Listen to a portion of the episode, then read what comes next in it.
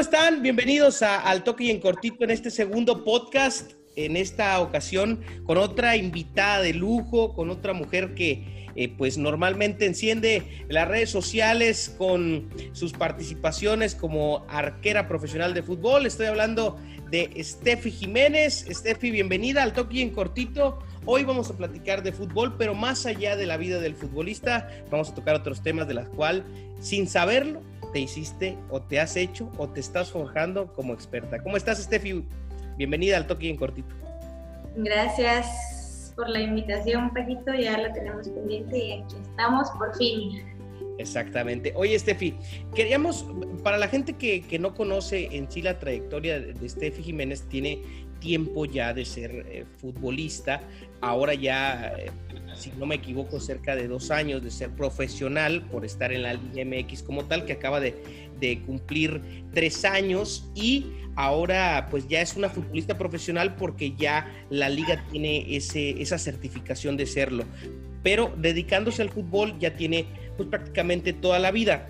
Hoy queremos dedicar este podcast para todas aquellas niñas o, o chavos también a los que les llega la oportunidad como Steffi. Steffi es de Colima, Colima.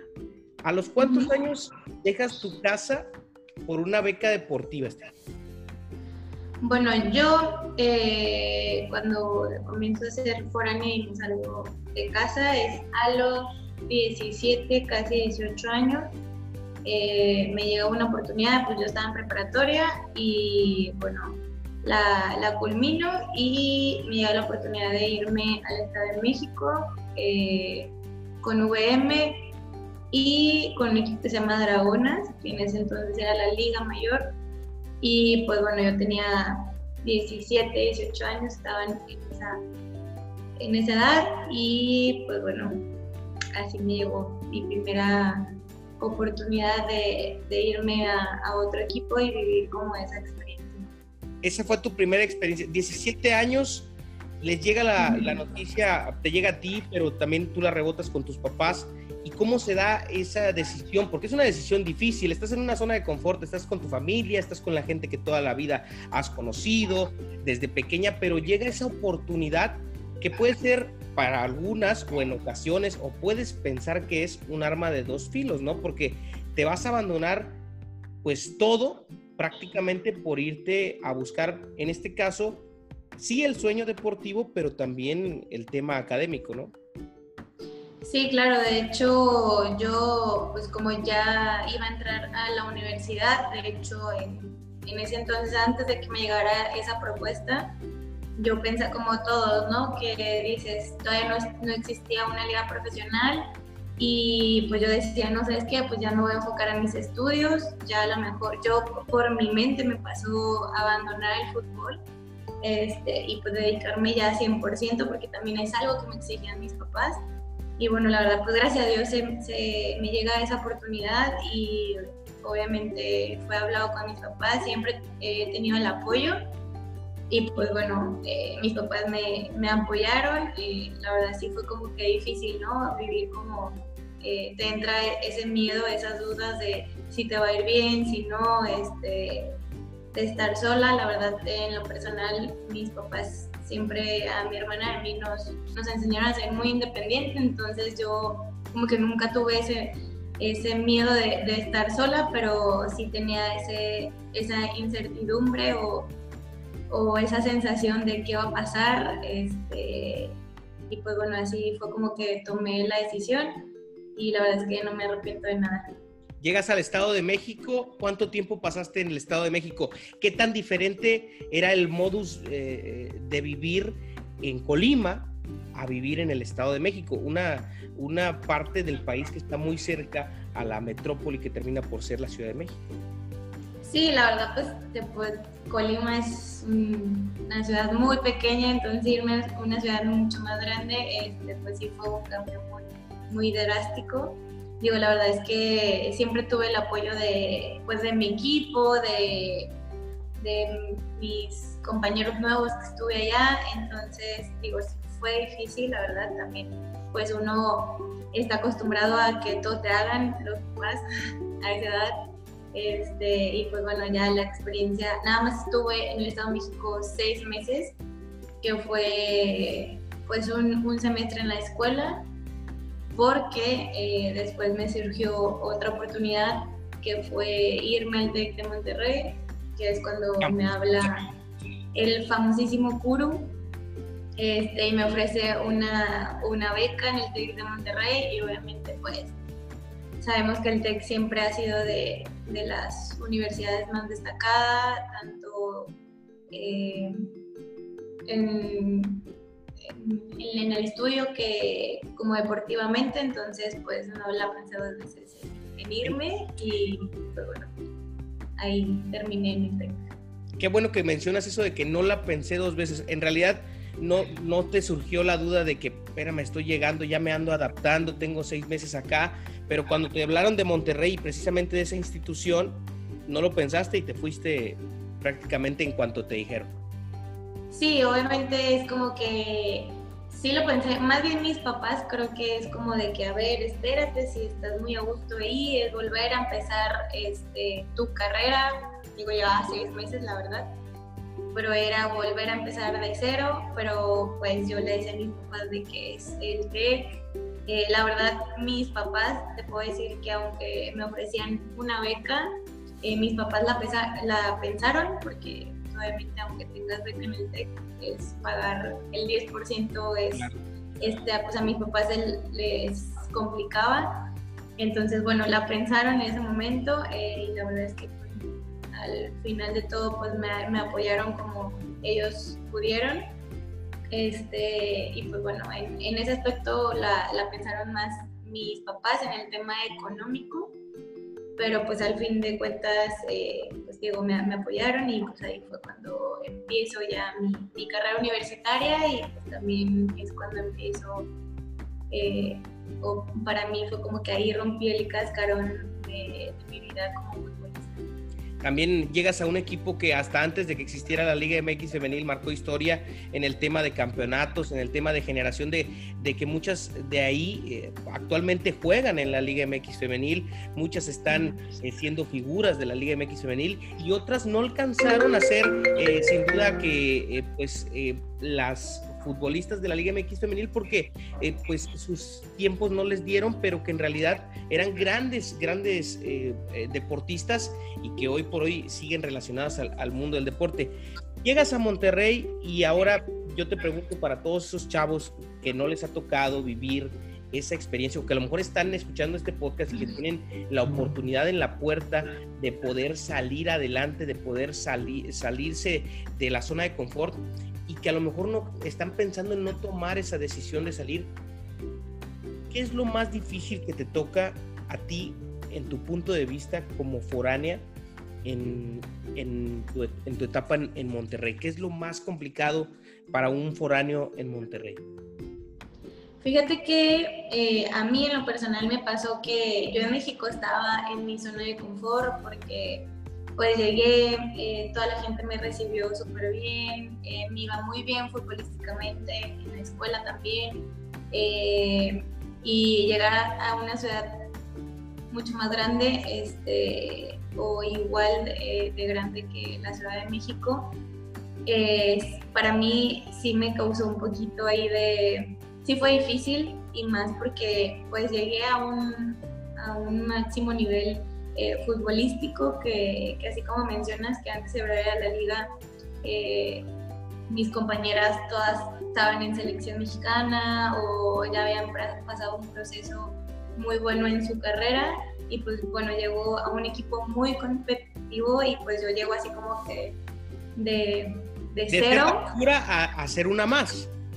Exactamente, o sea, si yo era una estrellita en mi equipo pasado, pues aquí había 30 estrellitas que tenían que competir este, y ganarme el puesto. Entonces sí fue un proceso difícil, sí le batallé, la verdad es que sí me costó muchísimo la adaptación porque pues era eh, mucha competencia, tanto futbolística como estudiantil, porque pues también llegar a una universidad eh, como el TEC de Monterrey pues es este, un reto también, entonces como que a mí se me juntó todo y yo a veces decía, voy a poder, no voy a poder, pero pues siempre he tenido esa, sí, sí voy a poder y, y lo tengo que hacer, cuesta lo que me cueste.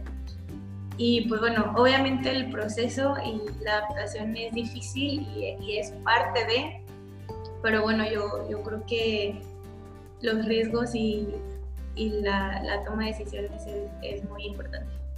¿Qué crees que, que, fue lo que, más, lo que más te dio fortaleza en esa etapa en la que pues todavía no conocías al 100% a tus compañeras, que después eh, seguramente muchas se hicieron tus amigas, pero que en ese momento pues todavía era como que complicado el acercarte, por ejemplo, si estabas triste, si estabas eh, eh pues no sé, cabizbaja, ¿qué crees que fue tu principal fortaleza ya en la etapa de que, ok, ya estoy aquí, ya decidí esto, voy a poder, lo voy a hacer? pero ¿qué crees que fue tu principal fortaleza? Pues mi principal fortaleza yo creo que fue como mi familia y el retarme a mí misma, o sea, el hecho de ver y llegar a ese nivel, que yo vea a mis compañeras como, wow, como un ejemplo, que la verdad es que siempre fue mi ejemplo, yo decía, yo quiero ser igual o mejor que ellas, este, entonces como que esa fue mi fortaleza, el, el crecer como, pues personalmente, el decir, pues yo también puedo ser este, mejor. Yo también quiero competir, yo también quiero ser de los mejores. Entonces, digo, sí, mi proceso fue muy, muy difícil en la cuestión de que sí me sentía sola y más porque estaba literalmente sin familia, este, en una nueva ciudad, en una nueva escuela este, a la que no estaba acostumbrada. Y pues bueno, eh, yo creo que mi fortaleza fue pues mi familia, que siempre estaba ahí, aunque me sintiera sola, pues a la distancia me apoyaban y más porque pues yo siempre soy como que muy necia, entonces yo decía, no, sí puedo y aunque me cueste eh, un año, dos años, eh, lo voy a lograr, entonces yo creo que esa fue. ¿Cuánto sientes que te, te, te, tardaste en adaptar? O sea, ¿cuánto, ¿cuándo dijiste tú, ya, me siento en casa? Porque la competencia yo lo sé porque te conocí en ese tiempo, o, un poco después, mejor dicho, pero ya me tocó ver, pues e, eran grandes arqueras, por ejemplo, en, el caso de tu posición, y que pues las rotaban porque pues en, en realidad no había cuál irle de lo bueno que eran. O sea, yo me acuerdo que en el momento que te conocí eran tres muy buenas. Y, y, después se sumaba una cuarta que también este, pues, le, daban ahí cierta competencia. Pero ¿cuándo te sentiste tú ya que dijiste, ya, ya me adapté? ¿En cuánto tiempo aproximadamente? Yo creo que yo sí tardé como un año, la verdad es que sí me costó bastante este proceso, te digo, porque para mí no nomás era el equipo nuevo, sino un equipo, una escuela, una ciudad, eh, pues la gente alrededor, entonces para mí era todo completamente nuevo, eh, todo era competencia, todo era presión, este, yo creo que sí me costó como un año en, adaptarme porque pues llegas y es, mm, la verdad es que el TEC eh, siempre fue como hasta de primer nivel, es como si este, fuera lo profesional. Entonces, pues bueno, así me un poquito.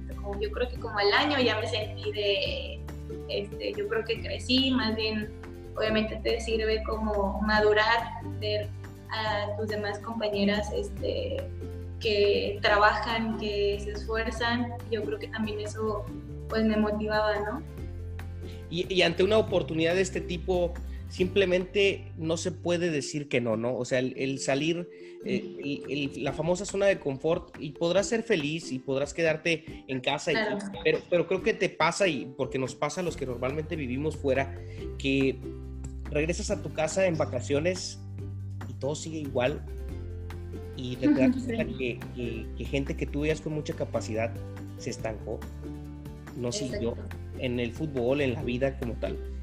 Y dice uno, híjole, qué bueno que me fui, o sea, qué bueno que salí, porque si no, ¿dónde estuviera ahora? O sea, volteas y digo, no tiene nada de malo el que elijan otras decisiones en tu vida, pero hay cosas que tú dices, ay, qué bueno que me fui, porque esto no lo quería para mí. Me imagino que a ti te, ha pasado. Sí, claro, y hasta con, por ejemplo, en mi caso que tengo a mi gemela, que literalmente yo creo que tuvimos o tenemos siempre las mismas oportunidades, ella elige una cosa y otra, y así como tú dices, este, vuelto a ver a mi alrededor con, con mi familia, con mi hermana y me veo y digo, wow, la verdad es que no me arrepiento de, de la decisión que tomé, aunque fue muy difícil, la verdad, yo te lo puedo decir, yo creo que sí te lo conté en su momento, que yo le hablaba a mis papás llorando, no había un día que no salía a entrenar llorando por la presión y por la escuela y yo ya no sabía qué hacer. Yo sentí que se me venía el mundo encima, este, pero bueno, es como que... ¿Mandé? ¿Pensaste en declinar en algún momento? Sí, yo llegué, o sea, sí, pero no, porque pues yo le hablaba a mi papá y mi papá de que no hombre, pues ya que estás haciendo ahí, regrésate, ¿no? Como todo papá o todos los papás de, pues si no eres feliz, vete. Pero yo decía, no voy a ir, pero ya que le muestra a todo el mundo que puedo, ¿sabes? Ah, no, no me voy a ir así nada más. Y pues bueno, también digo que soy linesia, entonces pues fue parte de, aventarme, de, nunca rendirme, aunque digo, fue un año muy difícil. Eh, no sé cómo aguanté ahorita, pero digo, no manches, yo creo que todo vale la pena ya cuando ves los resultados, ya cuando te ves este, mejor, ya cuando creces y hacia atrás y dices, llegué hasta aquí, puedo mucho más, es cuando yo creo que no te arrepientes de, de tus decisiones. Sin duda, creo que, coincido completamente contigo en ese aspecto porque nos ha tocado hasta cierto punto el, el, el abandonar esa, esa, ese, ese, hogar. Y digo, cuando estabas en el Estado de México, pues a final de cuentas te sabías no tan lejos de Colima, ¿no? O sea, como que sí. no está tan lejos, o sea, que hay, hay, hay más rutas, hay, hay, hay aviones y demás. Pero de Colima a Monterrey ya estaba más complicado el tema de las visitas y demás, ¿no?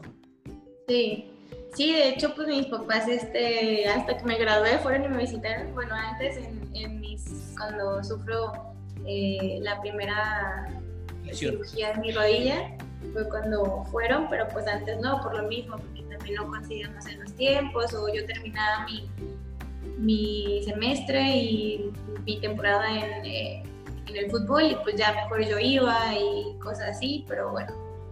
Qué, qué, qué, qué bueno que tocas el tema de, de, la lesión, porque creo que ahí también habla de esa, que tú le dices necedad, de, ese, de esa fortaleza física, porque estar como foránea y ya adaptada, y después te llega el golpe de la primera lesión, ahí se vuelve como que a, abrir esa, esa, esa, pequeña herida, por decirle de alguna forma, ¿no? De, de otra vez volteas y estás hasta cierto punto sola ante, una, ante un golpe tan fuerte que te da la vida como es una fractura, ¿no? Sí, digo, obviamente cuando me pasa, nadie, yo creo que queremos lesionarnos y cuando me pasa algo así, pues fue como de, sí, fue como un golpe muy, muy fuerte y más porque apenas estaba este movimiento de que se va a abrir una liga profesional, este, ya estaba a punto de comenzar. Eh, obviamente yo tenía esa ilusión desde que inició la liga de comenzar y bueno, me, pasa esto y justo de hecho cuando inicia esta, se abre la liga y bueno, eh, yo lo tomé, yo creo que tú me conoces y soy como muy de, trato de tomarlo todo pues lo más positivo que se pueda porque de nada me sirvía eh, agüitarme o, o, ponerme triste, entonces mejor como que dije, pues ya ni modo, ya me pasó, eh, no pasa nada, nos rehabilitamos y, y, seguimos, ¿no? Al contrario, yo creo que fue una motivación de que yo quiero jugar profesional, qué padre que se abrió una liga, yo creo que fue parte de, de mi motivación el, el, regresar a las canchas. Digo, aunque yo todavía estaba estudiando, entonces no lo, no lo vi como una pérdida de tiempo porque me sirvió eh, tanto para meterme más a la escuela, este, eh, meterle más, este, dedicarle más tiempo a, mis estudios, a, a, mi rehabilitación y pues bueno, regresar lo mejor posible a, a las canchas. Te esforzaste mucho, regresaste todavía. ¿Y qué pasa cuando te vuelve a suceder? O sea, ¿qué pasa por la cabeza de un deportista que se ha empeñado tanto en su rehabilitación y que al poco tiempo de regresar, la vida le golpea con otra lesión de la misma gravedad? O sea, cualquier otra persona, créanme ustedes que están escuchando, que están viendo, eh, yo creo que se hubiera hecho un costado y toma una decisión diferente, pero aquí es donde entra la fortaleza, donde entran eh, los sueños y el saber que, como dice Steffi, creo, o sea, yo puedo, pero ya te golpeó la vida una vez fuerte y te, te, dan la noticia, cuando te vuelves a lesionar, te dan la noticia de que otra vez es una fractura de rodilla y otra vez vas a parar pues prácticamente seis meses, ¿no? Eh, sí, de hecho mi segunda cirugía yo creo que me costó mucho más, eh, he preferido, fueron casos muy diferentes, eh, la primera fue el ligamento y luego aquí es como una parte eh, de la toma de decisiones que también tiene uno, yo la verdad como que asumí esa responsabilidad en el sentido de que pues a mí me dijeron cierto tiempo tienes que esperar a seis meses este, a, que, a regresar a, las canchas y bueno, yo la verdad es que fui súper intensa desde el día que, primer día que salí de la cirugía, yo ya quería estar en rehabilitación, yo ya quería caminar, yo ya quería estar en muletas, entonces era como, me ponía retos y la verdad es que gracias a Dios tuve una excelente rehabilitación eh, y bueno, yo a los cinco meses estaba prácticamente ya jugando y ahí fue, ¿crees, ¿crees que fue un error que te adelantaste? Sí, o sea, asumo mi responsabilidad, no fue un error porque la verdad es que yo tomé esa decisión, aunque los médicos me decían, no, espérate, yo tomé esa decisión porque era mi último nacional, porque yo quería jugar, porque yo me sentía bien, más que nada por eso la tomé. Este, pero bueno, es parte de los riesgos que, que pues, nos presenta la vida y, y si te sale, es como, ah, pues le aplaudes, ¿no? Te aplaudes, le aplaudes a la vida, qué padre que te dio esto. Y si no, eh, pues yo tomé el riesgo y, y, yo fui la que tomé pues, la decisión de, de, seguir. La verdad es que estuve un mes este, jugando súper bien. Fui al Final Four, este, jugué varios partidos y pues bueno, entonces, eh, pues ya son partes de, ¿no? Es como de qué padre que que regresé antes y bueno, me pasa y digo, pues ni modo, me habían dicho que me esperara y lo asumo, ¿no? Entonces, ya en mi segunda cirugía, yo obviamente sí me agüité y más porque sí me llegó la noticia así como de, es que ya tenías propuestos de equipos, es que ya... Agua. ajá, o sea, puro mi entrenador del TEC, que decían, es que muñeca ya me habían hablado tanto, pero y me habló este equipo y este equipo que te querían. ¿Cuáles? ¿Cuáles? Entonces, Puru, mi entrenador me dijo, no es para que baje los brazos, sino que te lo digo por motivación, ¿no? Porque vas a regresar mejor. igual te digo, todavía me faltaba un año y medio para graduarme, entonces yo decía, bueno, pues ya voy sobre la experiencia si puede salir en cinco meses eh, muy bien, pues esta también lo puedo hacer, ¿por qué no? Entonces, igual, eh, mi cirugía, la segunda cirugía fue de urgencia, entonces yo al día siguiente era como de, ah, pues yo ya sé qué hacer, esto me sirvió, esto no. Eh, y pues bueno, obviamente volví a empezar de cero. Y la verdad es que sí me costó, creo que fue mucho el, tiempo, porque aquí ya fueron 10 meses parada pero bueno, igual valió la pena porque tenía una semana de, de volver a las canchas después de 10 meses parada y fue cuando tengo el llamado de Tigres. Te llega la oportunidad en Tigres, ahí quedan varias, varias cosas que ya hemos platicado en otras ocasiones que quedan pendientes, había mucha competencia también, pero no se dieron las cosas para que, para que jugaras. Y, y ahora viene otra, otra decisión importante, otra decisión difícil y otra oportunidad para conocer una ciudad más. Esa niña que nació en Colima, Colima, que ya había conocido el Estado de México, que ya había estado en Monterrey y que ahora le tocaba ir a una ciudad que hasta cierto punto pintaba o que la gente la pinta como una ciudad difícil, como una ciudad insegura, como es Juárez. Te llega la propuesta de Juárez, lo piensas, no lo piensas, la tomas a la primera ¿Te da un poco de miedo? ¿Qué pasó ahí?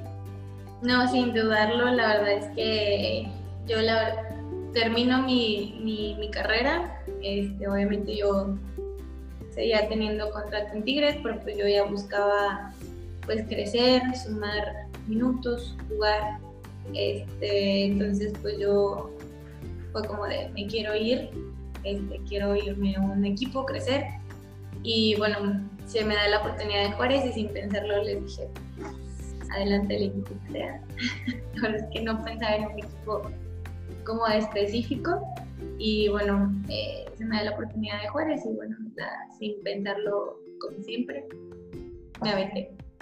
¿Cuál es tu, cuál ha sido tu, cuál sería tu principal consejo para una persona a la que le llega una oportunidad de, eh, por ejemplo, un chavito que tiene 17, 18 años y le llega una oportunidad ya sea de una universidad eh, en, otro estado o, algo? O sea, ¿cuál es, ¿cuál es como que el proceso para tomar una decisión correcta según Steffi Jiménez? O sea, ¿cuál es como que el punto eh, a valorar para saber si es, si es algo bueno o no?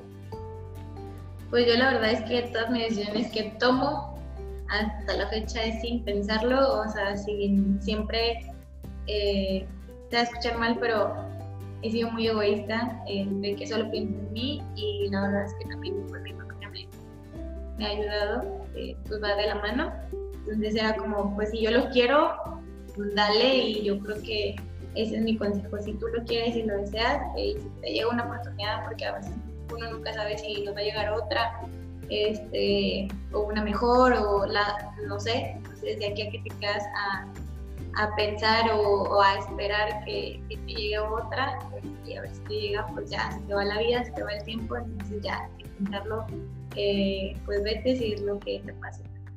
Cueste lo que cueste, a seguir tus sueños. Ese es tu, como que tu, tu, consejo en ese aspecto. Y ya en el, en el día a día, Chula, ¿cuál es el, el, el consejo que le darías a, a, una persona que llega a una ciudad nueva? Eh, a ver, esto siempre hazlo porque esto siempre funciona para adaptarte rápido, para, para no batallar.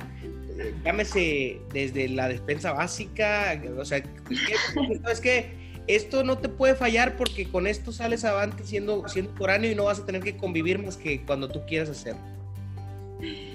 Sí, la verdad yo creo que obviamente cada quien este, le va a diferente y todo, este, pero por ejemplo, pues a mí en lo personal te digo, pues me fue, fue como que algo súper eh, difícil en el sentido de, pues sentimental más que nada. Y yo creo que tiene que ver mucho lo mental. Eh, yo creo que si eres fuerte acá, así no, no tengas nada y te pongan 100 mil obstáculos, los vas a superar de alguna u otra manera.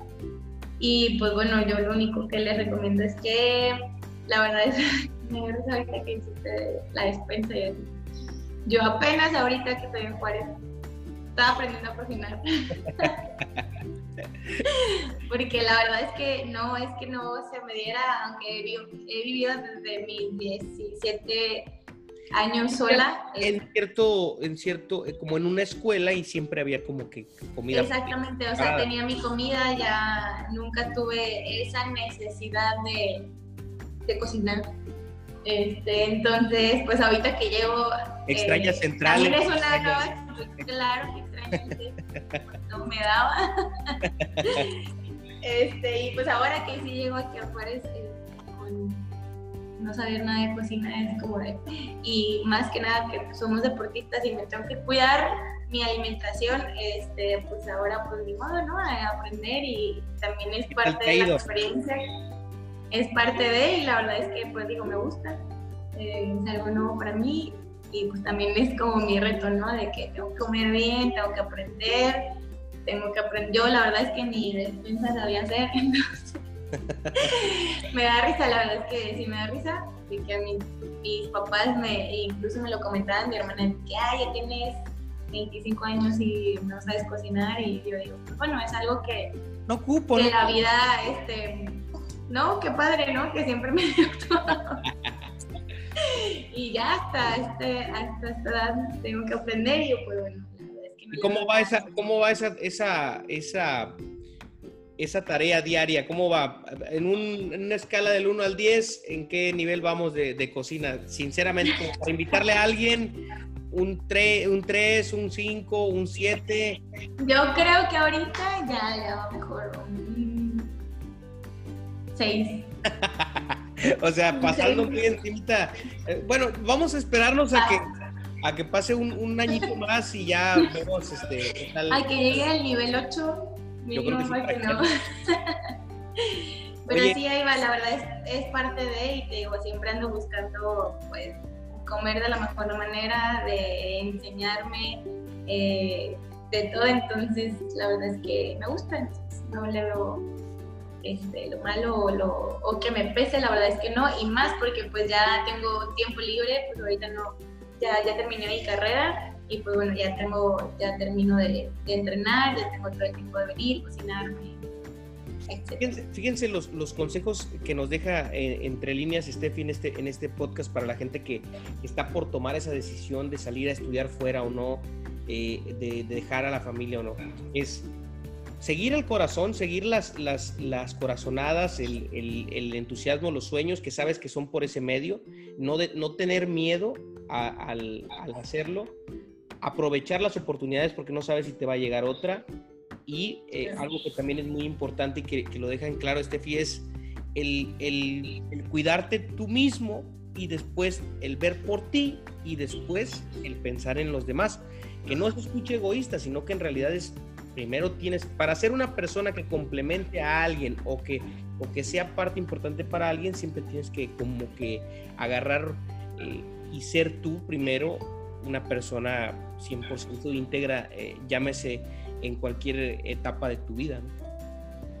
Claro, así es, Mi querida Steffi Jiménez, pues muchísimas gracias por haber estado platicando con nosotros en Altoque y en Cortito. Hoy más dedicado al tema de, ser foráneo, que yo sé que no te lo esperabas, pensabas que te iba a preguntar de, de, fútbol y de cómo vas y la pretemporada y demás, pero hoy decidimos hacerlo así, platicar así para que todos aquellos chavos, chavas que tienen como que esa inquietud de qué le pasa, o no es que, por ejemplo, es que pues ella este, está guapilla y pues así es más fácil eh, agarrar un equipo y demás, ¿no? O sea, le batalló, lloró, sufrió y... Sacrificios.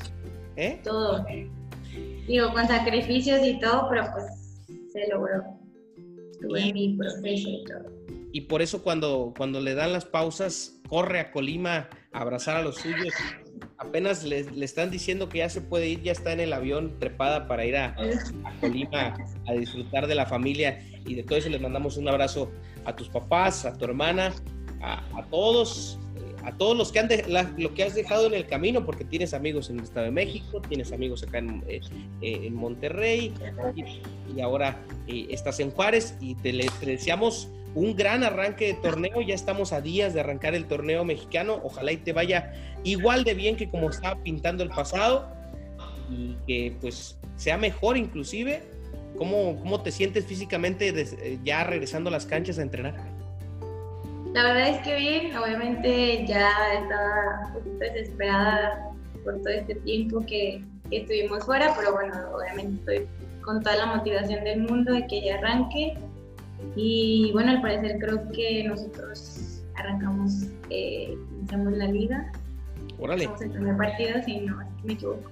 Todavía no se confirma, pero, pero pues. Todavía no, pero ahí, ahí va, ahí va. Entonces, este, bueno, yo traigo la motivación a tope y pues bueno, esperemos que ahí nos sigan apoyando.